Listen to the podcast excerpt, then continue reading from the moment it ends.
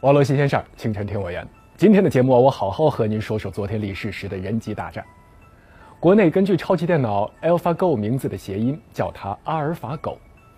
最后的结果咱们都知道了，李世石第一番对局被狗给咬了一口。说到人机大战，大家最熟悉的就是1997年卡斯帕罗夫的那回较量。头一年，卡斯帕罗夫赢了计算机深蓝，那时他笑话电脑天生愚蠢。还放出话来不服再战，这才有了第二年更深的蓝的出现。最后的结果，卡斯帕罗夫在第六盘溃败，也让全世界认识到了电脑的厉害。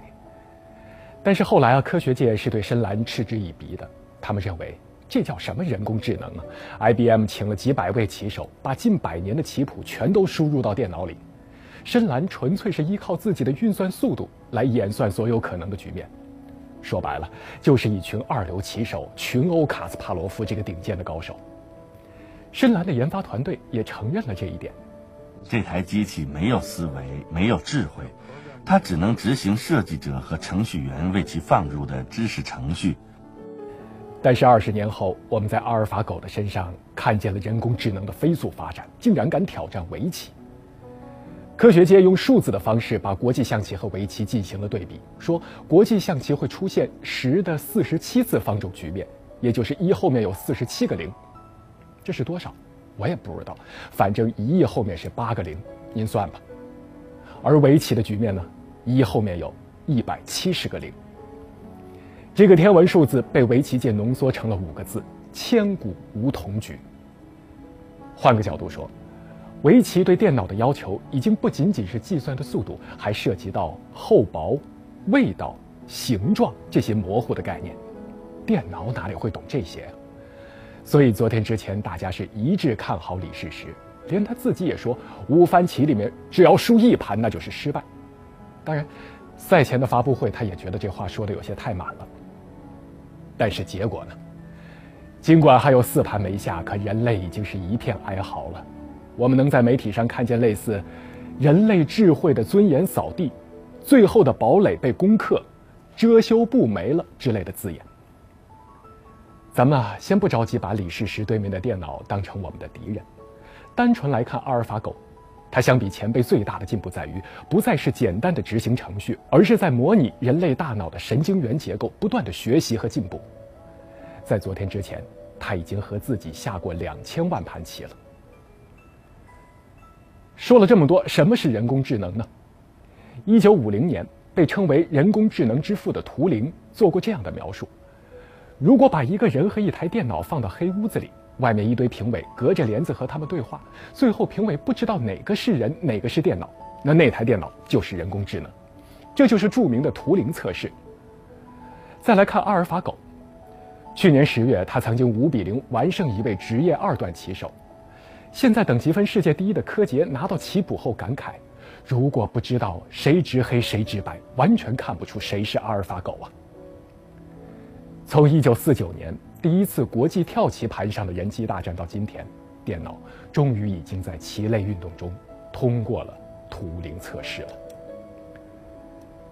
人类在棋盘上的尊严不足以阻挡人工智能的发展。如今，IT 和互联网领域的很多热点，比如智能硬件、O2O、机器人等等，发展突破的关键环节，那都是人工智能。这还是一笔大生意。BBC 预测，到2020年，全球人工智能市场的规模将超过千亿元人民币。照片上的这位是阿尔法狗的父亲，39岁的哈萨比斯。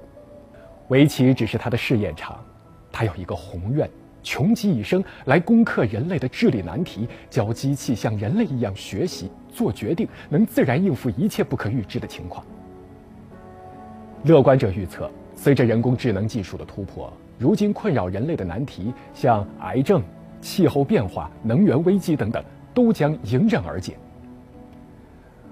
而哈萨比斯的愿望，也让一些人对未来产生了深深的担忧。是不是这些科幻电影里的镜头会在某一天成为恐怖的现实呢？这不是科幻迷自己的瞎想，有人工智能理论家打过一个比方：人类的科技就像是一筐球，里面有三种颜色。几百年来，我们拿出来的绝大多数都是白颜色的好球，偶尔能抽到极少数造成灾难的红球，比方说核武器。而这筐球里，只有一个会摧毁人类的黑球，就是人工智能。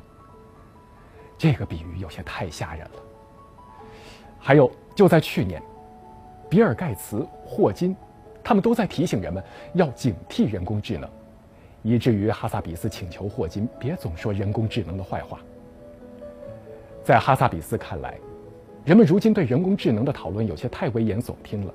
现阶段，我们还只是处于玩游戏的阶段，要想让机器人达到人类的智力水平，起码还有几十年呢。巧了。一八七六年的今天，贝尔发明了电话。刚开始，人们都把电话当成新奇的玩具。如今，电话成了人类科技进步、智慧结晶的伟大成就。人工智能在未来是比电话的发明更了不起，还是那个摧毁人类文明的黑球呢？现在，这一切都只是对那扇未知大门里面世界的猜测。今天，李世石又要登场了。早晚有一天，所有人都会放下属于人类智慧的自尊和骄傲，坦然地去面对人工智能日新月异的发展。未来那扇大门打开之后，我们是会看见天使还是魔鬼？现在没有人知道。李世石对面的是阿尔法狗的第十八代产品，就算李世石能够逆转取胜，也会有第二十代、第三十代产品继续来挑战人类。人工智能。